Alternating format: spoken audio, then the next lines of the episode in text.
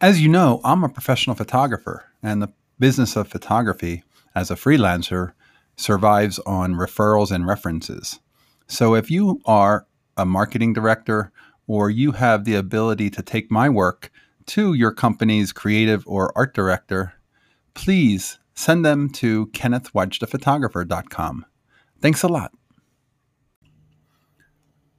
Hey, I'm Kenneth Wajda. I'm a professional photographer here in Colorado. Welcome to another one of my daily morning photography podcasts. So today I want to talk about if you're going to buy a Nikon camera, this is a tough choice because there are a lot of great Nikon bodies out there. My preference would be the Nikon FM2. The FM3 is a beautiful camera, but I've never even seen one in person because it's a little bit more expensive. They made less, and it was kind of a combination of the FE2 and the FM2 in one. I prefer the FM2. It's a fully manual camera that has an incredibly great meter and is just a really solid camera. I use that for most of my photojournalism career and never regretted it. The second one from them would be the Nikon F3 because of its incredible viewfinder. If you get one with an HP viewfinder, that stands for High Eye Point, written by somebody who can't spell.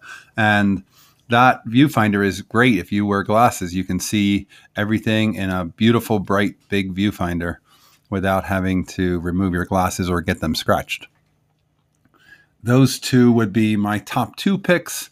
And if I had to go with a third one, I probably would say the Nikon FE or FE2 just because some of those are more convenient to use in aperture priority mode instead of the mechanical manual mode of the FM2.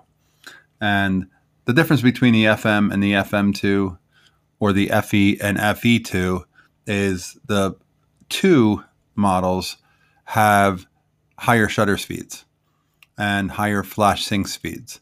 So if you can find them, the FM and the FE are certainly great capable cameras but they top out at a thousandth of a second, where the FE2 and the FM2 go up to a four thousandths of a second.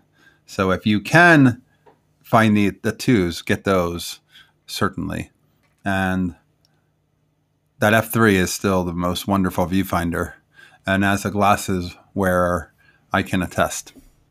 All right, that's today's photography talk. If you're enjoying these, hit the subscribe button. I'll be back tomorrow. We'll talk photography. As always, here's a good light.